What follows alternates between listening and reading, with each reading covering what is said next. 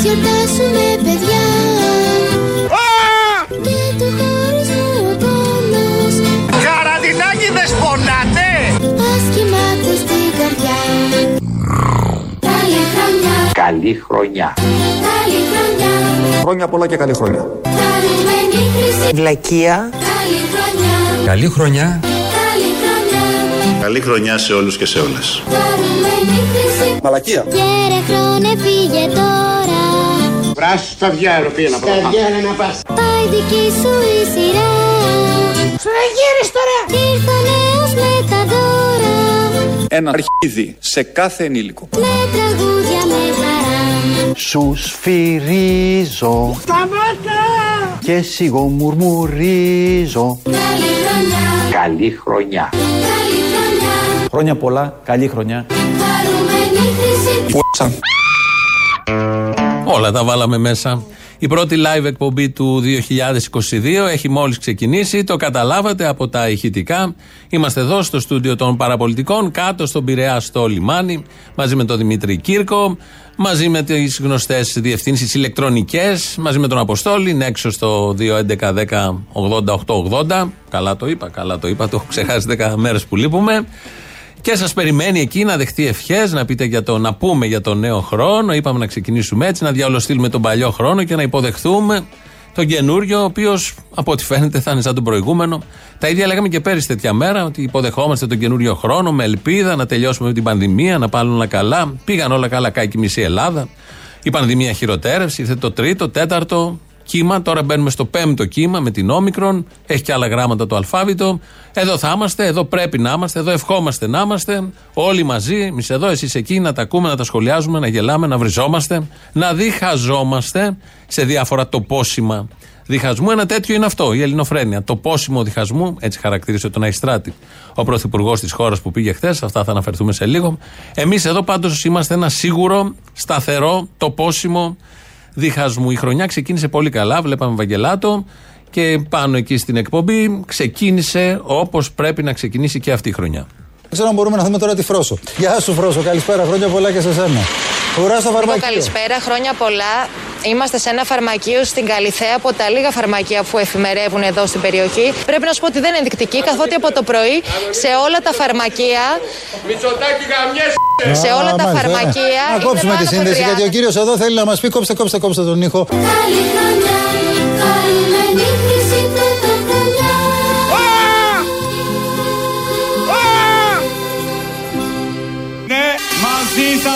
και πάλι μπροστά, μαζί θα νικήσουμε.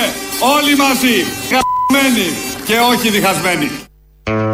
Να μην διχαστούμε είναι το σημαντικό. Να γίνει το άλλο, γιατί τα έχει βάλει ο πρωθυπουργός μας στη γνωστή σειρά. Καλωσορίζουμε λοιπόν, σας καλωσορίζουμε. Εδώ είμαστε να κάνουμε και έναν αγιασμό ραδιοφωνικό, όπως κάνουμε συνήθως. Όχι, δεν θα είναι με τους γνωστούς αγιασμούς. Ε, τα χορτάσαμε χθες, βούτυξαν οι Έλληνες να πιάσουν το Σταυρό ε, υπήρξε η ευλογία διάχυτη μαζί με την Όμικρον. Εμείς εδώ θα κάνουμε ραδιοφωνικό και κυρίως μουσικό αγιασμό.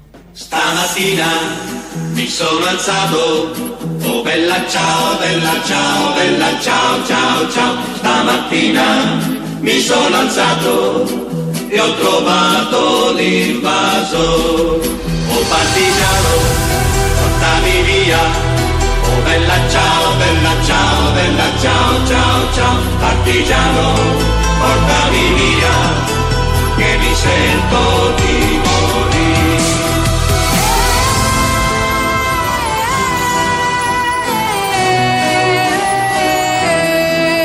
Mi sono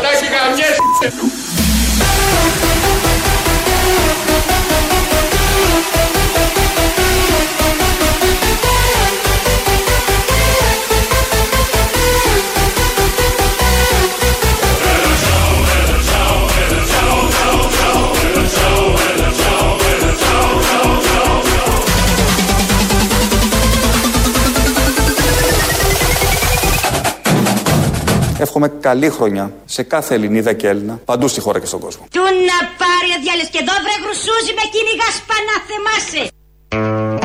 Μας εύχεται καλή χρονιά τα τελευταία τρία χρόνια. Από το 19 βγήκε, τον Γενάρη, την 1η Ιανουαρίου του 20. Μπήκε πολύ καλά και πήγε πολύ καλά η χρονιά του 20. Μας είπε και πέρυσι καλή χρονιά. Πήγε όπως γνωρίζετε όλοι. Για 20.000 συμπολίτες 22 δεν πήγε καθόλου. Και μας εύχεται και τώρα, μας ευχήθηκε προχθές πάλι καλή χρονιά και να έχουμε υγεία και να πάνε όλα καλά. Δεν χρειάζεται να πούμε τι θα γίνει και τη χρονιά που ακολουθεί. Επειδή έτσι ξεκινάμε και είναι η πρώτη εκπομπή, να ακούσουμε μια φωνή που θα μπορούσε να είναι η φωνή της προηγούμενης χρονιάς, η φωνή αυτής της χρονιάς. Είναι μια νοσηλεύτρια στον Ευαγγελισμό. Βγήκε να κάνει κάποια στιγμή από τη βάρδια της την εξαντλητική, βγήκε να κάνει ένα διάλειμμα και μονολογεί. Ήρθα δύο λεπτά γιατί είμαι έτοιμη να λιποθυμίσω και ήρθα να πάρω λίγο αέρα εδώ, κοντά σε ένα μπαλκόνι. Δουλεύω σε κλινική COVID. Είμαι δύο χρόνια τώρα. Ε, αυτή τη στιγμή έχουμε φτάσει σε μια κατάσταση να, να είμαστε δύο νοσηλευτές για, για 46 ασθενείς. Ζητάμε βοήθεια. Εγώ προσωπικά ζήτησα από τον ίδιο τον διευθυντή και τσακώθηκα μαζί του γιατί άκρη δεν έβγαλα. Είναι σαν να μίλησα με πολιτικό. Μιλέ Α και Β και σου λέει Γ Δ. Ε, δεν ξέρω τι, τι μπορεί να γίνει. Οι άνθρωποι είναι σε τραγική κατάσταση. Διασωληνώνονται, δεν υπάρχουν νοσηλευτές, δεν υπάρχουν γιατροί, δεν υπάρχουν εντατικέ. Δύο τα φέψουν νοσηλευτές για 46 ασθενείς και τρεις δέλτα. Δηλαδή, δύο νοσηλευτές πρέπει να, να κάνουν τα πάντα, να τους κρατήσουν στην ζωή, να κάνουν τη νοσηλεία. Είμαστε όλοι εξαντλημένοι. Σήμερα βγήκε άλλη μια συνάδελφος θετική. Θα φτάσουν να είμαστε ένας νοσηλευτής για όλους. Η κατάσταση είναι τραγική. Είναι λε και είμαστε εμπόλεμη ζώνη και παλεύουμε χωρίς τίποτα. Ούτε πυρομαχικά, ούτε στρατιώτες, τίποτα. Είμαστε μόνοι μας, ζητάμε βοήθεια. Και η απάντηση του Μητσοτάκη είναι ότι το ίδιο είναι να διασωληνωθεί ένας άρρωστος στον όροφο και το ίδιο στην εντατική. Όχι, δεν είναι. Οι άνθρωποι πεθαίνουν και θα συνεχίσουν να πεθαίνουν ό,τι και να γίνει, έτσι, έτσι όπως είναι η κατάσταση. Και εμείς δεν μπορούμε να κάνουμε τίποτα και δεν μας ακούει κανένας και δεν ξέρω καν τι λένε στα κανάλια. Μακάρι να είμαστε σε έναν κόσμο που δεν χρειάζεται να, να, να κάνω τίποτα και να ταξίνω. Δυστυχώς δεν είναι έτσι. Είμαστε σε μια κατάσταση απελπιστική όλοι μας. Όλοι οι συνάδελφοι, όχι μόνο εγώ. Όλοι οι νοσηλευτές. Και εγώ βρίσκομαι στον Ευαγγελισμό. Η συγκεκριμένη νοσηλεύτρια, μία από τους πολλούς, μία από τις πολλές, χιλιάδες άνθρωποι, κομμάτι αυτού του λαού που σώζουν πραγματικά το λαό, αυτοί σώζουν, παρά τις αντικσότητε και τα εμπόδια που βάζουν οι κυβερνήσεις, που υποτίθεται έπρεπε να τους διευκολύνουν, γιατί μιλάμε για την υγεία των ανθρώπων, τη ζωή των ανθρώπων. Να ζούμε, να υπάρχουμε, ώστε να διαφωνούμε και να κάνουμε τα υπόλοιπα. Θα μπορούσε κάποιος να πει ότι ο Ευαγγελισμός, η νοσηλεύτρια εδώ που ακούσαμε, στο συγκεκριμένο σημείο, το συγκεκριμένο σημείο είναι ένα τοπόσιμο διχασμού. Όπως είναι και ο Αϊστράτης, γιατί χθες ο πρωθυπουργός της χώρας πήγε στον Αϊστράτη, στον Άγιο Ευστράτιο, τόπος εξορίας, αλλά μα τον ε, χαρακτήρισε ως τόπο διχασμού. Έτσι ακριβώς ε, λέει, θα το ακούσουμε στο μήνυμά του. Ε, ο Κυριάκος Μητσοτάκης επέλεξε να χαρακτηρίσει τόπο διχασμού τον Αϊστράτη και έχουμε ακούσει από όλους τους Μητσοτακέους να χαρακτηρίζουν ως τόπο εξορία στο Παρίσι. Δύο κόσμοι εντελώς διαφορετικοί, δύο σύμπαντα εντελώς διαφορετικά. Εμείς είμαστε με τον τόπο και θα πάμε στον τόπο εξορίας.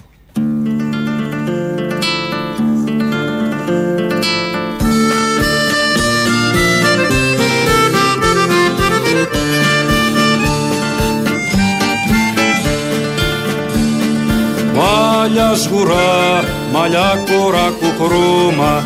Θα ανεμίζε ο αγέρας στα ζερβά. Σας αγαπούσα πάντοτε και τώρα. Η δόλια μου η καρδιά στενάζει και πονά.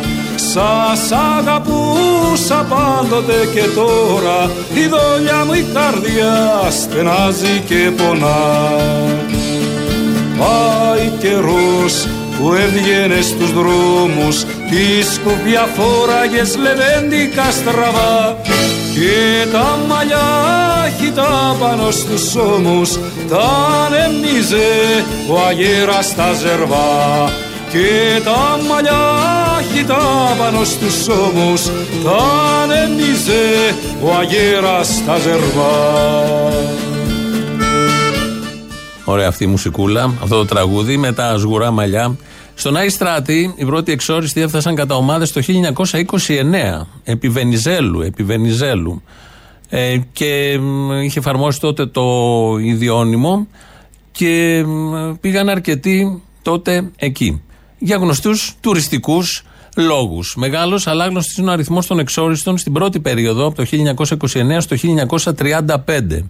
Ενώ περίπου 950 εκτοπίστηκαν στην περίοδο του φασίστα μεταξά και μετά, από το 1936 έως το 1943. Ανάμεσά τους και ο Δημήτρης Γλινός και ο ποιητής Κώστας Βάρναλης. Μεγάλος αριθμός εξόριστων μεταφέρεται στον Αϊστράτη μετά τη βίαιη καταστολή των μεγάλων απεργιών του 1936 στην Αθήνα, στη Δράμα, στην Καλαμάτα και στην Θεσσαλονίκη.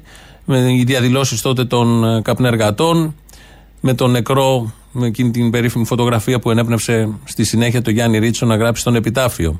Στη δικτατορία του Μεταξά, οι πολιτικοί εξόριστοι στον Αϊστράτη ξεπερνούν τους 250. Αυτούς όλους το μεταξικό καθεστώς τους παραδίδει στους ε, φασίστες, στου ναζί κατακτητές που ήρθαν μετά. Έχει γίνει κάτι αντίστοιχο και με την ακροναυπλία που ήταν φυλακισμένοι κομμουνιστές. Το ίδιο έγινε και με τον Αϊστράτη. Ο Αϊστράτη πλημμυρίζει, εκεί ήταν κοσμοπλημμύρα, πραγματική από εξόριστου από το 1946 έως και το 1949. 5.000 άντρες και 500 γυναίκες. Με τη λήξη του εμφυλίου το Σεπτέμβριο του 1949 και το 1962 είναι η τρίτη περίοδος ενεργοποίησης του στρατοπέδου. Αρχικά μεταφέρθηκαν εκεί 1.800 αμετανόητοι από τη Μακρόνισο. Το 1953 έκλεισε και το στρατόπεδο των εξορίστων γυναικών στο Τρίκερι του Παγαστικού και οι κρατούμενε μεταφέρθηκαν και αυτές στον Αϊστράτη, τα περίφημα νησιά που κάναν τουρισμό της δεκαετίας 40, 50 και λίγο από το 60 και αρκετά από το 60 γιατί ήρθε και η Χούντα μετά. Ε, ο αριθμός αυξάνεται ραγδαία και φτάνει στους 4.500 πολιτικούς εξορίστους μέχρι το 1962. Τότε κλείνει οριστικά το συγκεκριμένο στρατόπεδο. Υπολογίζεται ότι στο συγκεκριμένο στρατόπεδο, στο συγκεκριμένο νησί, στον τόπο αυτό μαρτυρίου και εξορίας, πάνω από 10.000 άντρες, γυναίκες και μικρά παιδιά εξορίστηκαν εκεί. Μεταξύ αυτών, Τάσος Λιβαδίτης, Μάνος Κατράκης, Κώστας Βάρναλης, Γιάννης Ρίτσος, Μενέλας Λουντέμι και οι χιλιάδες που είπαμε πριν. Ο Κυριάκος Μητσοτάκης πήγε χθες εκεί και μίλησε και είπε ότι είναι τόπος διχασμού. Έτσι τον χαρακτήρισε. Αυτός ήταν τόπος εξορίας, δεν ήταν τόπος διχασμού. Αυτός ήταν τόπος εξορίας κανονικός, πραγματικός, με χώμα, ουρανό, ε, τρελό αέρα και βροχές καταιγιστικές. Αυτός ήταν τόπος διχασμού και όχι το διαμέρισμα της οδού Μυραμπό 1 στο πολυτελέστατο 16ο διαμέρισμα του Παρισίου. Τόπος στέρησης, τόπος βασανισμού, ταλαιπωρίας, περιορισμού, τόπος πόνου, σωματικού και κυρίως ψυχικού, τόπος δακρύων και τόπος αίματος.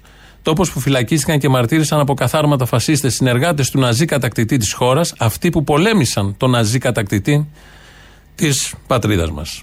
Θα έρθουν καιροί, καιροί ευτυχισμένοι Σκλάβοι δεν θα είναι τότε οι λαοί Θα ζούμε τότε πια αδερφωμένοι Σε μια ελεύθερη ειρηνική ζωή θα ζούμε τότε πια αδερφωμένοι σε μια ελεύθερη ειρηνική ζωή. Εγώ αϊστρά, αϊστράτη δεν φοβάμαι. Είναι κι αυτή μια ελληνική γωνιά. Τα μαύρα τα μαλλιά μας κι ανασπρίσαν Δεν μας τρομάζει βάρη χειμωνιά. Τα μαύρα τα μαλλιά μας κι ανασπρίσαν Δεν μας τρομάζει βάρη χειμωνιά το γνωστό τραγούδι με τα μαλλιά σγουρά και τον Αϊστράτη που δεν μας τρομάζει. Ε, ο Γιάννης Ρίτσος είχε γράψει ένα ποίημα που το είχε ονομάσει γράμμα στο Ζολιό Κιουρί. Νομπελίστας, Γάλλος, προφανώς φίλη, το Νοέμβριο του 1950 και του έλεγε για τον Αϊστράτη πάντα. Έτσι επιλέξαμε να ξεκινήσουμε σήμερα λίγο ταξιδιωτικά με το φως του Αιγαίου και όχι μόνο με τις μνήμες του Αιγαίου, με τις μνήμες αυτού του τόπου, ό,τι πιο ουσιαστικό έχει μείνει σε όλο αυτό το χυλό που και αυτή τη χρονιά τον βλέπουμε να κυριαρχεί. Και λέει ο Γιάννης Ρίτσος, Αγαπημένο μου ζολιό, σου γράφω από τον Άι Στράτη. Βρισκόμαστε εδώ πέρα κάπου 3.000 άνθρωποι, απλοί, δουλευτάδες, γραμματιζούμενοι, με μία τρίπια κουβέρτα στον ώμο μας, με ένα κρεμμύδι, πέντε ελιές και ένα ξεροκόμματο φως στο ταγάρι μας.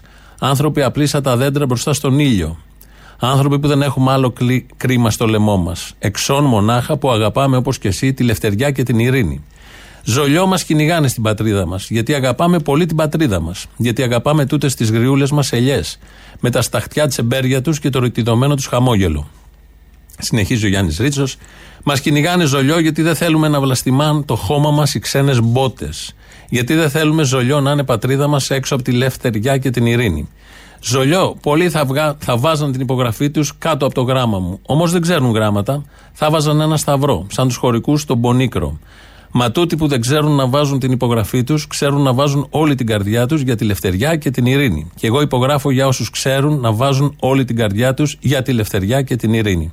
Ο Γιάννης Ρίτσος είχε πάει το περίφημο ταξίδι και αυτός, εκεί, μαζί με όλους τους άλλους που είπαμε. Πριν λίγη ώρα, μπορεί να είναι σε εξέλιξη ακόμα και να σας πω την αλήθεια, θα ήθελα εκεί να είμαι. Έγινε η πολιτική κηδεία της Μαρίας Δεμσερή Σιδέρη. Η Μαρία Σιδέρη, να σας πω λίγο κάποια βιογραφικά, έχουν μια αξία. Η Μαρία Δεμσερή Σιδέρη γεννήθηκε στην Κοζάνη το 1923. Το 1943 εντάχθηκε στην ΕΠΟΝ και είχε ενεργή συμμετοχή σε όλες τις δραστηριότητές της ενάντια στην αριστική κατοχή. Αργότερα οργανώθηκε και στο ΚΚΕ, την περίφημη δεκαετία του 40. Συνελήφθη δύο φορές για τη δράση της, την πρώτη στις 5 Δεκεμβρίου του 46, τη δεύτερη στις 7 Ιουλίου του 47. Οπότε και καταδικάστηκε πέντε φορές σε θάνατο. Έμεινε στη φυλακή 14 χρόνια, περιμένοντας κάθε μέρα την εκτέλεσή της. Ε, αποφυλακίστηκε το 1959. Με την ε, Μαρία Σιδέρη είχαμε τη χαρά, όταν ήμασταν στο Real πριν κάποια χρόνια, όχι πολλά, όχι πάνω από πενταετία, να κάνουμε μια κουβέντα. Ε, να μιλήσουμε για εκείνα τα χρόνια. Σας ξαναλέω, έμεινε 14 χρόνια στο κελί των μελοθανάτων, όχι σε ένα συνηθισμένο κελί.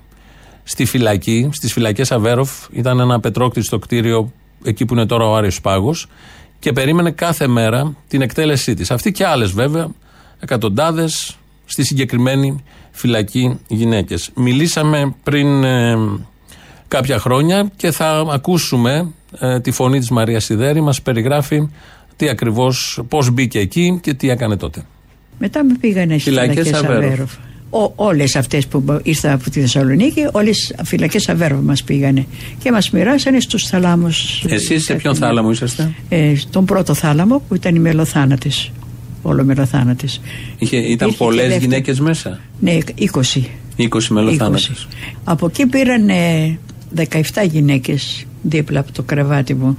Οι δύο Όσο ήταν. καιρό είσαστε, 17 Όσο καιρό. εκτελέστηκαν; 17 γυναίκες εκτελέστηκαν. Γυναίκες, λέει, κοριτσάκια ήταν, τι ήταν, 16 χρονών. Η Μαρία η Ρέπα ήταν 16 χρονών. Το εκτέλεσαν γιατί δεν τους, αφού το βασάνισαν στη- στην ασφάλεια, ε, δεν τους είπε ποιος προμήθευσε με διαβατήρια στον αδερφό της που έφυγε στη Γαλλία.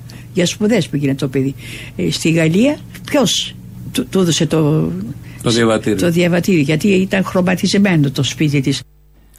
Είναι η Μαρία Σιδέρη, περιγράφει τι ακριβώς συνέβαινε τότε. Είναι στο κελί των μελοθανάτων. Ε, διότι εκεί έμπαιναν όσοι, όσες, όσοι θα πήγαιναν για εκτέλεση. Ε, και ε, μου είχε περιγράψει, θα ακούσουμε τώρα κάποια αποσπάσματα, ακούμε μικρά αποσπάσματα, θυμάμαι όλη και την συνέντευξη, πώς νιώθανε όλες οι κρατούμενες όταν ακούγανε την κλειδαριά του κελιού να ανοίγει και ξέραν ότι θα μπει μέσα ο δεσμοφύλακας και θα ανακοινώσει όνομα. Ονόμα, ονόματα ανθρώπων, των γυναικών εδώ, κοριτσιών εν προκειμένου, που τις επόμενες, την επόμενη μέρα δεν θα έβλεπαν το φως του ήλιου, θα πήγαιναν στην εκτέλεση, στο εκτελεστικό απόσπασμα. Αν μπορείτε να μπείτε λίγο σε αυτή την ψυχολογία, δεν ξέρω, δεν είναι και πάρα πολύ εύκολο με την άνεσή μας, με την απόσταση τη χρονική μας. Είναι τόσο εξωπραγματικά όλα αυτά. Παρ' όλα αυτά όμως συνέβαιναν. Εμένα πάντα μου έχει μείνει ο νους αυτή την κλειδαριά που ακουγότανε και όταν έμπαινε μέσα πώς θα κοιτάγανε τα χίλια του δεσμοφύλακα, τη φωνή του, το ύφος του και πώς μπορεί να νιώθει ένας άνθρωπος σε αυτή την ε, τραγική και πολύ φορτισμένη στιγμή.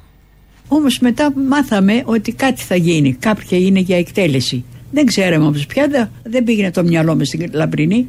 Όλοι λέγαμε, εμείς θα είμαστε. Καθόμαστε και κοιτούσε η μια την άλλη. Είχατε ντυθεί; Ναι, όλες. Όλες είχαμε ντυθεί, είχαμε ετοιμαστεί, είχα ετοιμάσει την, κου- την κούτα που είχαμε, βάζαμε τα ρούχα μας εκεί πέρα, Ναι. τα εσώρουχα και τέτοια, κάτω από το ράντζο μας. Ετοιμάζαμε αυτά και γράψαμε όλες ένα σημείο, σημείωμα στους δικούς μας ότι να μην κλάψουν, να είναι περήφανοι για μας κλπ. Και περιμένατε να έρθει Ναι. Και περιμένουμε να να ανακοινώσει έρθουν το να, όνομα. μας, να ακούσουμε το όνομα. Και ποιο ήτανε; Όταν ήρθαν, ακού- η λαμπρινή καπλάνη ήταν απάνω στο, στο ράντζο της. Ε, ε, Εμείς ήμασταν, καθόμασταν στα ράντζα μας. Αυτοί είπα- απάνω εκεί. Όταν ήρθαν, ακούσαμε τα κλειδιά έρχονται, σηκωθήκαμε όλοι, όλες εμείς οι, με- οι παμψηφοί, σηκωθήκαμε και στεκόμασταν δίπλα στα ράντζα μας. Η Λαμπρινή ήταν ακόμα εκεί πέρα, προσπαθούσε να κρεμάσει το, το ρούχο της. Μπήκε μέσα ο φύλακας, προχώρησε κάμποσο μέσα, χωρίς να μιλάει. Τελικά εμείς προσπαθούσαμε να, να του κοιτάγαμε στο στόμα να ακούσουμε το όνομά μας. Και μετά λέει Λαμπρινή Καπλάνη. Και ακούσαμε ένα «Α». Τώρα σας το λέω το «Α», αλλά δεν ήταν αυτό. Κάτι άλλο ακούστηκε, μια φωνή αλλιώτικη. Βγήκε από, όλο- από όλο το, στο- το στόμα των μελοθανάτων. Η Λαμπρινή μόλις άκουσε το όνομά της, δεν είπε τίποτα, πετάει το ρούχο της απάνω στο ράζο, κατεβαίνει κάτω, ε, φοράει κάτι παντοφλάκια που είχε και λέει: Μην κλάψει καμιά, εγώ θα κλείσω. Συναγωνίστρε, λέγαμε συντρόφες εκεί, συναγωνίστρε, εγώ θα κλείσω τους τάφους. Μην κλάψει καμιά, θα τους κλείσω τους τάφους. Η φράση αυτή σημαίνει ότι εγώ θα είμαι η τελευταία που πάνω μου θα πέσει τα φόπλακα. Αυτή ήταν η συγκεκριμένη φράση. Δεν ξέρω αν ήταν η τελευταία, μας είχε πει η Μαρία Σιδέρη, αλλά δεν θυμάμαι αν ήταν η τελευταία, δεν έχει και καμία απολύτως σημασία. Ε, είναι η συνέντευξη, η διοίκηση, η μαρτυρία που μας είχε δώσει πριν μερικά χρόνια και με αφορμή την πολιτική κηδεία που γίνεται σήμερα στην Κεσαριανή. Ε, πέθανε τις προηγούμενες μέρες. Ακούμε και θυμόμαστε και προσπαθούμε να μπούμε κυρίως στο συγκεκριμένο κλίμα. Εσείς οι άλλες που μείνατε πίσω, κλαίγατε εκείνη την ώρα. Ανακούφιση που δεν ήσασταν εσείς; Ώσπου ήταν μέσα η Λαμπρινή, καμία δεν, έκλα, δεν έκλειγε. Όλε κρατιόμασταν. Αλλά μόλις έκλεισε η πόρτα του θαλάμου μας, τότε αρχίσαμε να τραγουδάμε τον ύμνο μελοθανάτων. Ήταν ένα σινιάλο, ένα σήμα ότι ναι, πάει ναι, κάποια κάτι για τέτοιο, εκτέλεση. ναι. Όλη η φυλακή μπορεί να ακουγόμασταν και έξω. Θυμόσαστε τους στίχους του τραγουδιού που τραγουδούσατε όταν έφευγε ναι, μία; Αμέ, για την Ανάστασή σου λαέ μας όλα τα δίναμε κάθε στιγμή. Άλλοι στις μάχες εμείς στα κελιά μας το λυτρωμόσουν εδί. Για την Ανάστασή σου λαέ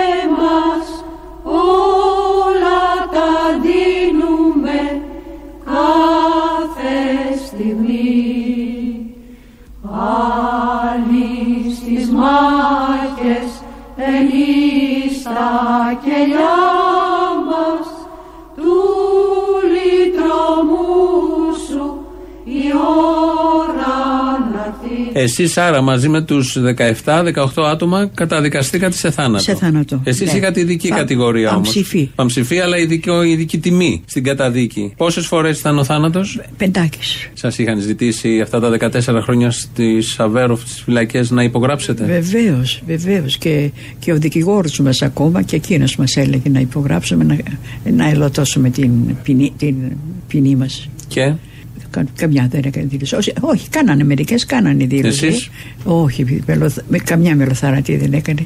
Καμιά δεν περνούσε από το μυαλό, δεν είχε περάσει από το μυαλό να κερδίσω τη ζωή μου. Είμαι νέος άνθρωπος να ζήσω. Όχι. Γιατί; Γιατί πονούσε με αυτούς που πήγανε.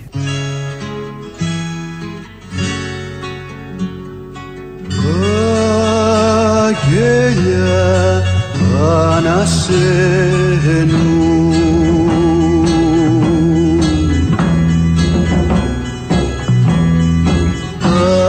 Αγγέλια που βρίσκονται ψηλά. Αγγέλια που βρίσκονται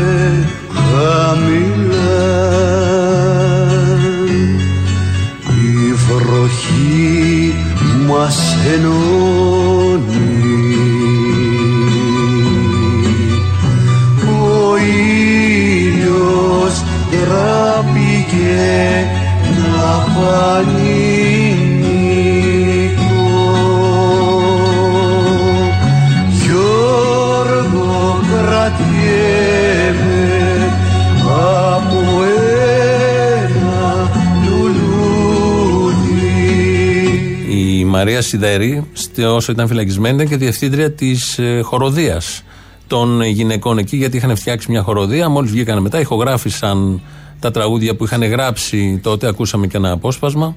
Και έχει, είχε βγει ένα CD. Κατά καιρούς παίζουμε αυτό που αγαπάτε και ζητάτε και πολλοί τακτικοί ακροατές. Είναι το καρναβάλι. Το ακούμε στις ε, απόκριες. Τέτοιες ζωέ, τέτοιες ζωές όπως της Μαρίας Σιδέρη, δεν σβήνουν, πολλαπλασιάζονται. Και αυτό είναι το πολύ καλό.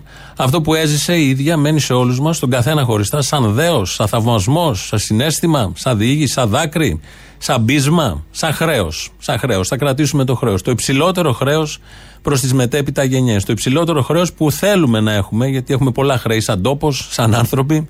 Όχι. Αυτό το χρέος είναι καλό. Έτσι έχει νόημα να είναι καλή η χρονιά που ξεκίνησε. Και έτσι σας λέμε καλή χρονιά. Γεμάτη χρονιά, ουσιαστική χρονιά και κυρίως χρονιά με ανεκπλήρωτο αυτό το χρέος. Θα πάμε σε διαφημίσεις. Αμέσως μετά συνεχίζουμε με τα υπόλοιπα.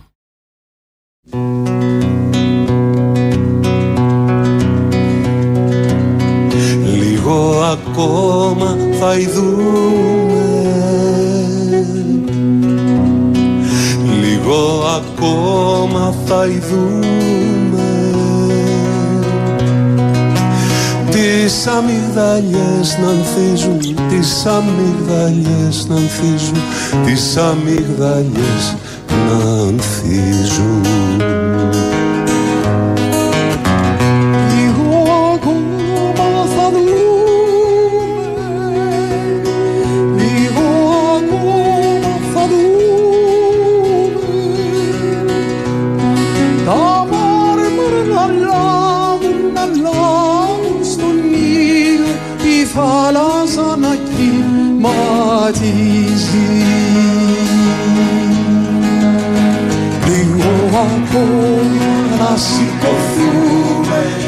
ψηλότερα, λίγο ψηλότερα Λίγο ψηλότερα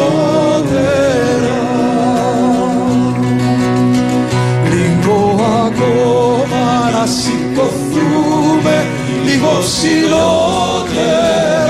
λίγο ψηλότερα Λίγο Τι εκπομπάρα ήταν αυτή προχτές; Είναι το μουσικό κουτί ε, και είχαν φιλοξενούμενους η Μόρφη και ο Πορτοκάλογλου, τη Μαρία Φαραντούρη και τον Αλκίνο Ιωαννίδη.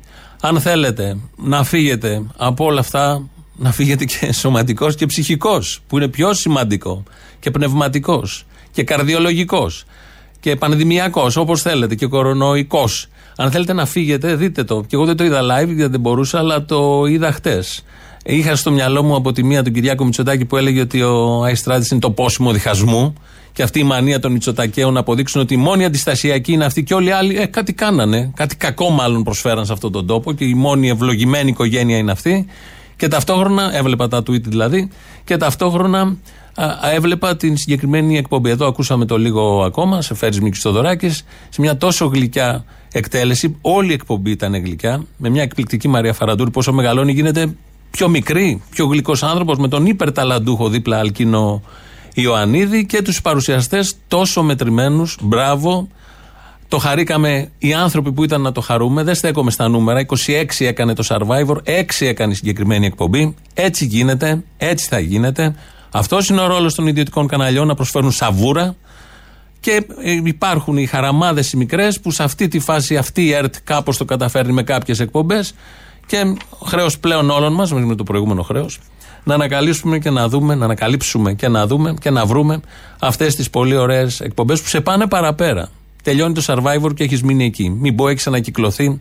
Ό,τι σκατά έχεις στο μυαλό σου, τα έχεις φέρει πάνω κάτω και είσαι παραμένεις ίδιος. Τελειώνουν τέτοιες εκπομπές από το μουσικό κουτί και πετάς. Νιώθεις αλλιώς. Νιώθεις τελείως διαφορετικός άνθρωπος. Λαό τώρα, έχουμε και λίγο λαό από τις προηγούμενες μέρες να ακούσουμε τι έχει να μας πει.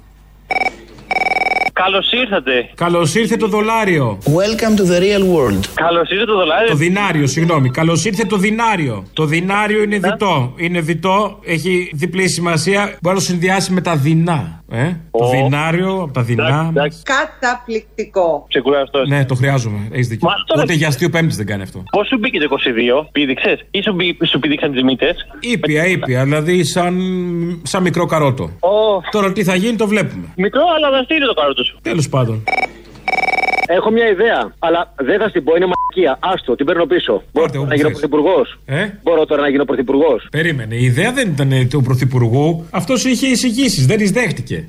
Σε παρακαλώ, ανακοίνωσε, εκτέθηκε ο Πρωθυπουργός δύο φορές. Όχι. Περισσότερο ξεφτύλε και από το Μητσοτάκι είναι αυτοί οι επιστήμονες που θέλουν να τους κάνει, που ενώ παραδέχονται τους γράφεις στα αρχεία του ότι έχει να κάνει σύγκληση τρεις εβδομάδες, όταν τους λένε Α, αλήθεια έχει να σας δει τρεις εβδομάδες, λέει Ναι, αλλά δεν παραπονούμε, το έχει πάρει πάνω του. Το Παπατόπουλο σήμερα, φίλε, αυτό είναι από μόνο του να το, να το παίξει μπάλα. Μια χαρά. Καμιά επιστημονική δουλειά δεν είναι ντροπή. Ξέρει γιατί πηγαίνει στο Μασούτι ο Γεωργιάδης, ε, τυχαία τον αναφέρει συνέχεια. Οι άνθρωποι με βλέπουν στο Μασούτι συνήθως στην Πεντέλη κοντά στο σπίτι μου. Το προηγούμενο Σάββατο πρέπει να βγάλανε 7 selfie. Γιατί, τι νοεί, για να του κάνει διαφήμιση; Ναι, πολύ τυχαία του κάνει διαφήμιση. Τώρα που πολύ τυχαία ο Μασούτης πουλιέται σε ξένο φαντ. Γίνεται και αυτός ξένος. Έλα, καημένε, πώς κάνεις έτσι; Ψωνίζουμε ελληνικά τώρα, μαλακίε. Γεια σου, Απόστολε. Γεια. Τι κάνεις; Καλά, εσύ; Ωραία, είμαι γαμάτα. Μπράβο, μπράβο. Ένα αισιόδοξο μήνυμα. Ευχαριστώ. Παρακαλώ. Γιατί το είχα απορία. Είσαι γαμάτα ή γαμάτα; Γαμάτα.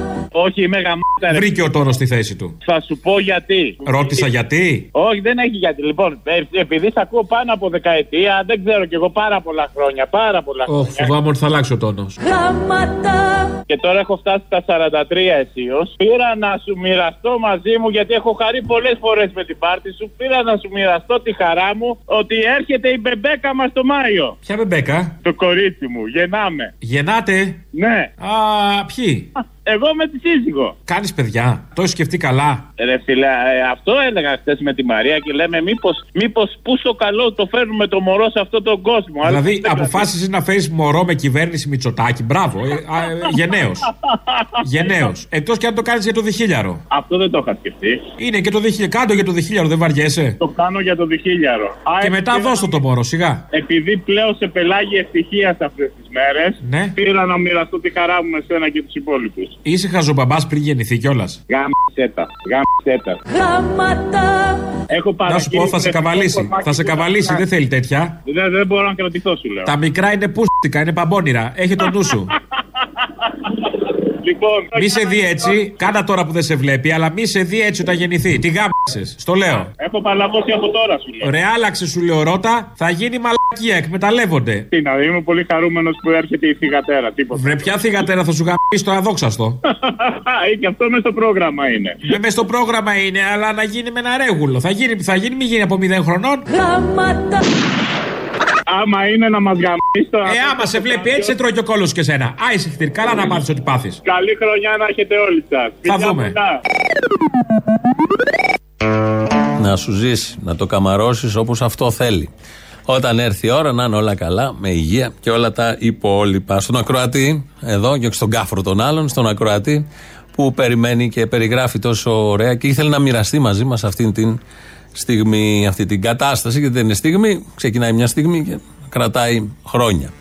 Ε, είναι viral, έχει γίνει η συνέντευξη του Σταμάτη Γονίδη. Έχει δώσει δείγματα γραφής ο Σταμάτης Γονίδης, υγιούς σκέψης. Θα ακούσουμε μόνο ένα απόσπασμα. Είχαμε μπει στον πειρασμό να ακούσουμε πάρα πολλά από τη συνέντευξη που έδωσε στην Ανίτα Πάνια. Αλλά θα ακούσουμε μόνο ένα απόσπασμα γιατί έχει μια χρησιμότητα. Όσο μεγαλώνεις, μεγαλώνει και η πίστη σου στο Θεό. Και δεν είναι τυχαίο γιατί εγώ είμαι πολύ δυσπιστός άνθρωπος. Πρέπει να δω. Μμμ. Και ίσως ήμουν από τους τυχερούς που είδα πράγματα Ναι. και θαύματα. Και είδα, έπρεπε να λέω γνωρίζω, όχι πιστεύω.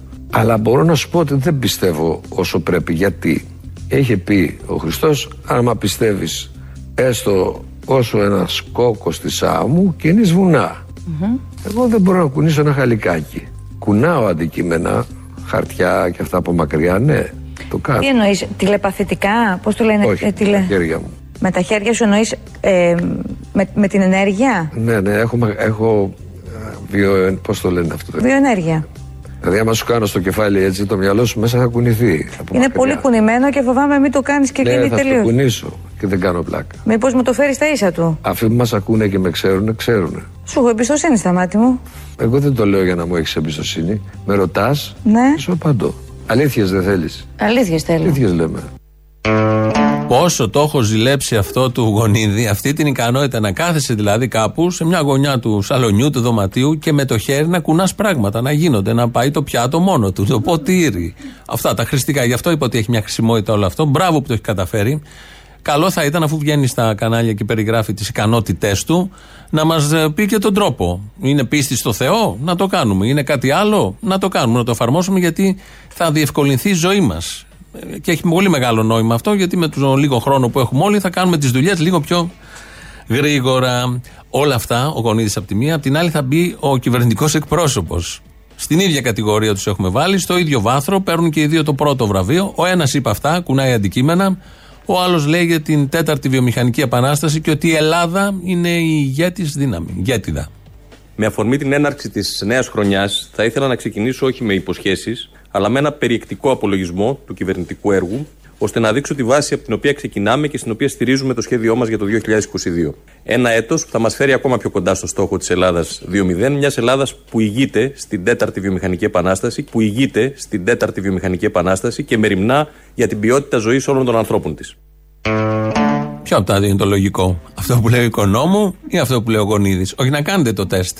Θα το κάνουμε. Ο ένας είναι με κοστούμι γραβάτα κάθε μέρα, επιλογή Κυριάκου Μητσοτάκη, πολιτικού εξόριστου στα δύσκολα του Παρισιού, και ο άλλος είναι ο Σταμάτη Γονίδη, λαϊκός καλλιτέχνης. Έχουν πέσει και αν έχουν πέσει γαρίφαλα στα πόδια του.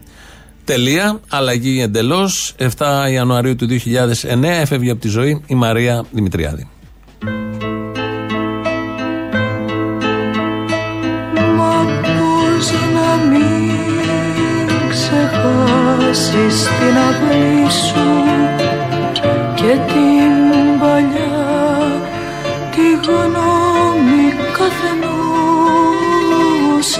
όσους κρυφά περπάτησαν μαζί σου να σημαδεύουν πάλι τη ζωή σου και να σε το πουλί κι ο κυνηγός στις μαύρες λαγκαδιές του παραδείσου. Η δίκοπη ζωή είναι βεβαίως η μικρή εκτέλεση, υπάρχει στο δίσκο, τροπάρε για φωνιάδες. Η Μαρία Δημητριάδη, Μάνος Ελευθερίου Στίχη και μουσική Θάνος Μικρούτσικος. 28 Δεκέμβρη έκλεισε δύο χρόνια από το, έκλεισαν δύο χρόνια από το θάνατό του. Ε, φτάσαμε στο τέλος. Έχουμε τις παραγγελίε αφιερώσεις. Πάλι με Μαρία Δημητριάδη. Πάλι με Θάνο Μικρούτσικο ξεκινάνε. Το ζήτησε μια ακροάτρια και με Γιάννη Ρίτσο. Σας αποχαιρετούμε τα Δευτέρα, από τη Δευτέρα σε κανονικούς πλέον ρυθμούς. Ε, γεια σας.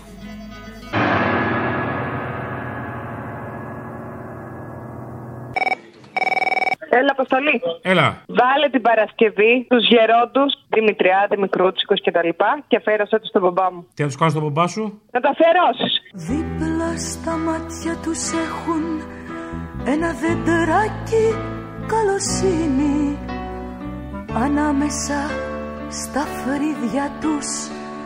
Ένα γεράκι δύναμη και ένα μουλάρι από θυμό μες στην καρδιά τους που δεν σηκώνει τα δικό Αφιέρωση όλη για την Παρασκευή. Ξέρω ότι δεν γυρίζουμε τις πράξεις μας στο μέλλον. Εγώ θέλω να το κοιτάω και να το φτιάχνω εγώ το μέλλον μου. Οπότε θέλω μια αφιέρωση για την πρώτη Παρασκευή του 22. Ένας παλιάτσος είμαι εγώ. Καλή σας μέρα. Ένας παλιάτσος Εσύ μπορείς, αν θες, αντί να γυρίσεις πλάτες στο μέλλον, τότε να γυρίσεις τον κόλο στο μέλλον. Έτσι μπορεί να φτιάξεις το μέλλον σου. Άμα γυρίσεις πλάτη. Φτιάξε το μέλλον σου έτσι. Ήταν, ήταν μηνύματα που περνούσαν αυτά. Γύρω πλάτη σου για να πω φάτε να από πίσω; Το φάγε. Κατάλαβε. Ε, οπότε θέλω να παίξεις τον είμαι παλιά, ένας παλιάτσο είμαι εγώ με το. Καλή σας μέρα. Μπράβο, ναι, αλλά εκεί που λέει ένας παλιάτσο είμαι εγώ θα λέει ένας κουνούμαλος είμαι εγώ. Δεν θες να βάλω τον παλιάτσο και το ληστή; Θα υπάρχει μια διέξοδος Υπό παλιάτσο στο ληστή Ό,τι θες, Όχι. Εγώ θέλω αυτό, ρε παιδί. μου. Ε, εντάξει, αυτό σου βάλω, με ζάλισε. Άισιχτήρ. Και με, ότι είμαι κουνούμαλος όμως. Εντάξει, το άκουσα. Μπας και γίνει κουνούμαλος. Ρε, άισιχτήρ, καταλάβαμε. Θέλω το 22 να γίνει κουνούμαλος. Άντε γεια. Γεια. Κουνούμαλος είμαι εγώ. Καλή σας μέρα Καλημέρα σας. Τραγούδι λέω δυνατά να ακούσουν όλα τα παιδιά Εσείς τα ακούτε ελληνοφρένεια Συγχωρητήρια Ακούτε ελληνοφρένεια Κουμούνια ανώμαλα, όλα κουνούμαλα. Αν δεν υπήρχε το ΕΑΜ, η Ελλάδα θα ήταν ένα μονακό. Και τώρα κάθονται εδώ στη Μακρόνισσο στο άνοιγμα του τσαντιριού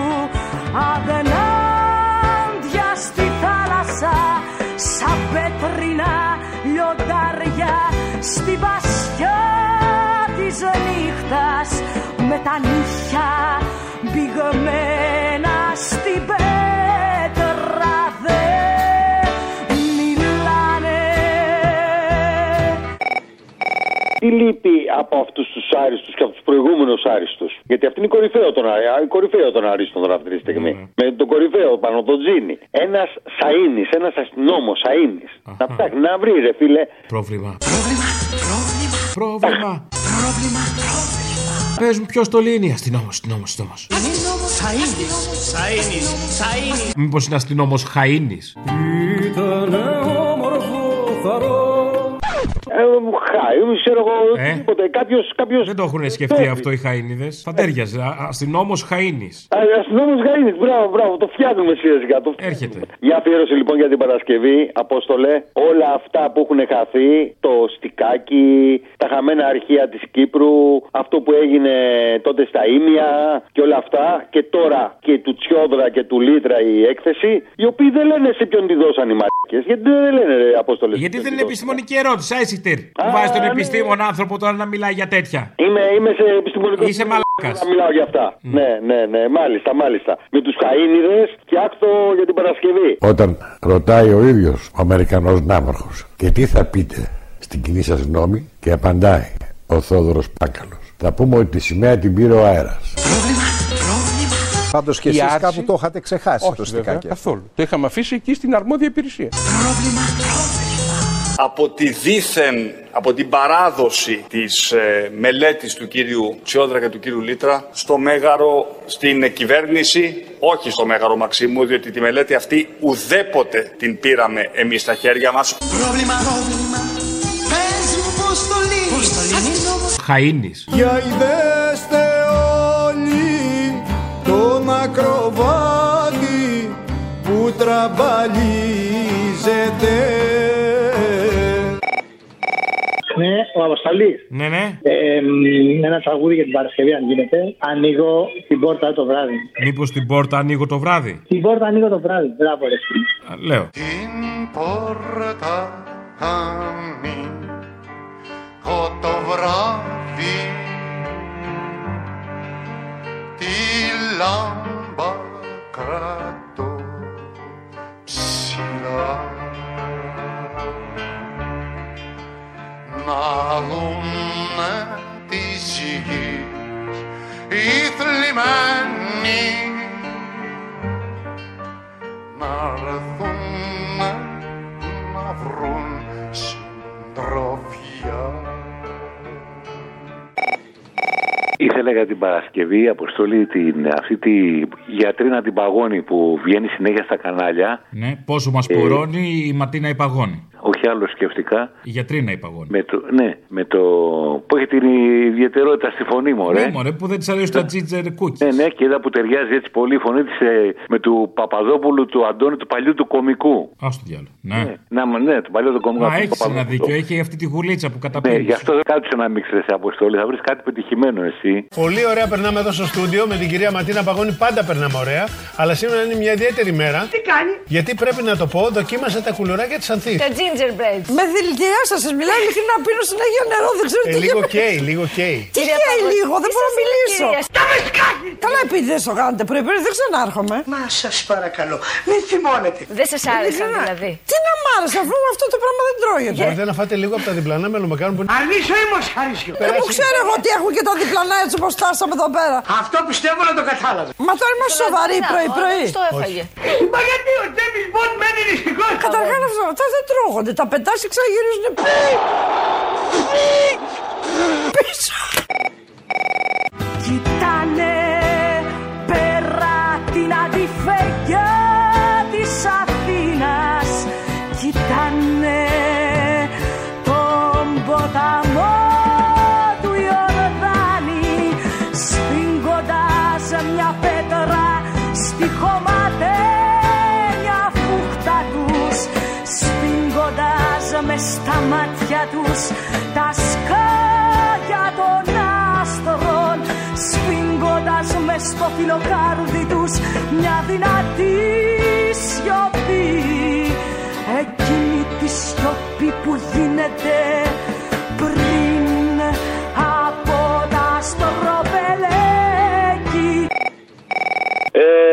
Αποστόλη, ήθελα να σου πω για την Παρασκευή ήθελα να μου κάνεις μια αφιέρωση. Για πες. Θυμάσαι για έναν που σε έλεγε μια κουζίνια με τα παλιά τα μάτια που του έλεγε στο τουρκουάζ; Ναι, ναι, ναι. Δεν ξέρω αν ο Ανδρουλάκης έχει τα μάτια τα παλιά του τουρκουάζ, αλλά το βλέπω το έργο να έρχεται. Α, που κολλάει. Ξέρεις, ξανά στο Πασόκ, Ναι. Ξανά νέος, ξανά σαν το Τσίπρα, ας πούμε, ότι θα σώσει την Ελλάδα. Και θέλω να μας ξαναθυμίσει αυτό εδώ το απόσπασμα με την παλιά την κουζίνα που πάλι θα δουλέψει πάλι. Μάλιστα. Οκ, δεν καταλαβαίνω τη σύνδεση, αλλά αφού το γουστάρεις, θα στο βάλω. Μουα! Νικολάκη μου, αγάπη μου, αγάπη μου, αγάπη μου. Ε, μου είπε ο Δημήτρης για την κουζίνα, ότι ενδιαφέρεσαι για την κουζίνα που έχω σπίτι μια παλιά, αλλά είναι αχρησιμοποίητη τελείως, δεν έχει μπει σε μπρίζα. Ναι, ναι, μαγειρεύει. Ναι, ναι, μαγειρεύει, είναι τα παλιά τα μάτια, ξέρεις. Τα παλιά τα μάτια, ναι, τα, τα ποια, τα τυρκουάζ. Εσύ, ο, ο Αποστόλης ο φίλος του Δημήτρη, δεν είσαι; Ναι, ναι, του Δημήτρη, εγώ, του Μίτσου. Θες να το πας, λέει, στο νησί, κάτι τέτοιο. Στο νησί, ναι, ναι, η μάνα σου, εγώ και εσύ, με την κουζίνα. Να σου πω πλάκα μας κάνει μεριά. Τι πλάκα σου κάνω, θέλω να μου πεις αν μαγειρεύει καλά η κουζίνα, μαγειρεύει καλά; Ε, δεν έχει μπει ποτέ την πρίζα σου, λέω, δεν καταλαβαίνεις. Ο, άρα δεν κάνει φαγητά, δεν έχει εμπειρία. Θα βάλω εγώ το φαγητό μέσα, θα μου το βγάλει άπειρο. Ε, μαλάκα, να σου πω κάτι τώρα. Μαλάκα. Ναι, ναι, θες την κουζίνα τώρα ή μη, μη, μη μου ζαλεί τα μεσημεριά. Όπα, όπα, μίλα καλύτερα, γιατί τα παίρνω, είμαι οξύθυμος. Ναι, μιλάς πολύ δυνατά, ρε φιλέ. Ναι, τι να κάνω, είμαι νταή. Είσαι νταή. Ναι, ναι. Ρε, ρε, μαλάκα, τι θες στην κουζίνα. Άγια σου. Τι λέτε, τι λέμε τέρι και εμένα και ο μαλάκας ο άλλος να με και μου λέει ότι θέλει στην κουζίνα. Προτιμώ καλύτερα τον μπάνιο. Δώσ' μου τον μπάνιο, όχι την κουζίνα. Τι είπες; Στον μπάνιο κάνεις και ένα μπίντε. Στην κουζίνα τι θα κάνεις; Ούτε φαγητό δεν ξέρει να ψήσεις. Τον μπάνιο θέλω τελικά. Λοιπόν, θα πιάσω τον Δημήτρη και σένα θα σε βρω ρε πουκάκι που ποιος είσαι και θα σας γαμίσω και τους δύο μαζί. Θα- Όλα υποσχέσεις. Υποσχέσεις. Λάδι πολύ και τηγανίτα τίποτα. Εγώ, εγώ ρε πουκάκι θα μάθω ποιος είσαι. Θα μάθω από τον Δημήτρη και θα το γαμίσω μόλις το πρώτο απόγευμα. Αχ, τυχερέ Δημήτρη, τυχερέ. Αϊ γαμίσω αρχίδι. τώρα κάθονται εδώ στη Μακρόνησο στο άνοιγμα του τσαντιριού αγνάδια στη θάλασσα σαν πέτρινα λιοντάρια στην πασιά της νύχτας με τα νύχια πηγμένα στην πέτρα δεν μιλάνε Ο γιος μου ήρθε ε, το Σαββάτο, ε, πήγαν όλα καλά και θέλω να μου βάλεις μια παραγγελιά την Παρασκευή την Πέμπτη πότε είναι. Το, θέλω να μου βάλεις το παπάκι από τον Άσιμο για το παλικάρι μου που ήρθε στη ζωή. Εντάξει, φιλάκια πολλά μάνα μου. Έχω ένα παπάκι στρογγυλοφάναρο. Α, συγγνώμη, λάθος. Φιλιά πολλά, καλή χρονιά, γεια, γεια. Έχω ένα παπάκι να μου κάνει πα, να μου κάνει πα, πα, πα.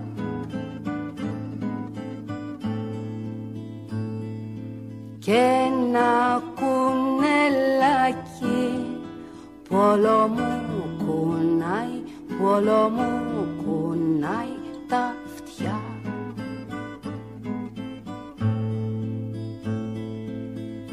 Κι ας μη σου καίγεται καρφί. Κι ας συνήθισες, κι ας συνήθισες κι εσύ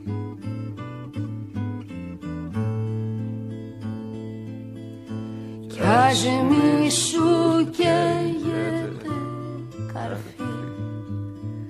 Κι ας συνήθισες, κι ας συνήθισες κι εσύ Γεια σας, Αποστολή. Γεια. Τι έκπληξη ήταν αυτή; Δεν περιμένεις να το σηκώσω, ε, πήρες για το τούτ, γούσταρες. Το τούτ είναι μικρό, να στο βάλω στο τούτ τούτ. Όχι, όχι, και όχι. Είμαι και προετοίμαστο, δηλαδή ξέχασα τι ήθελα να πω. Παραγγελίες πότε θα παίξουνε; 7 Γενάρη. Σκ- Σκέφτηκα το Χατζηδάκι τέλος πάντων να λέει αυτά ότι οι εργαζόμενοι έχουν τον έλεγχο και να βάλεις κανένα ύμνο έτσι τη διεθνή, τίποτα του κόκκινου στρατού, κάτι τέτοιο. Ο εργαζόμενος για πρώτη φορά μπορεί να ελέγχει τον εργοδότη του και το κράτος.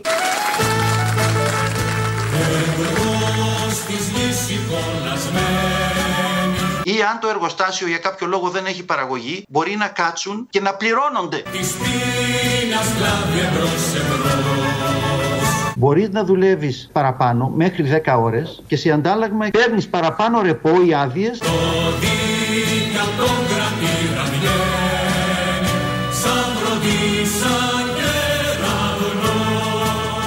Η κυβέρνηση προχωρεί με την αρχή πρώτα ο άνθρωπος. Χατζηθάφτη στα μάτια τους έχουν ένα δεντράκι καλοσύνη. Ανάμεσα στα φρύδια τους ένα γεράκι δύναμη και ένα μουλάρι από θυμό μες στην καρδιά τους που δεν σηκώνει τα δικό.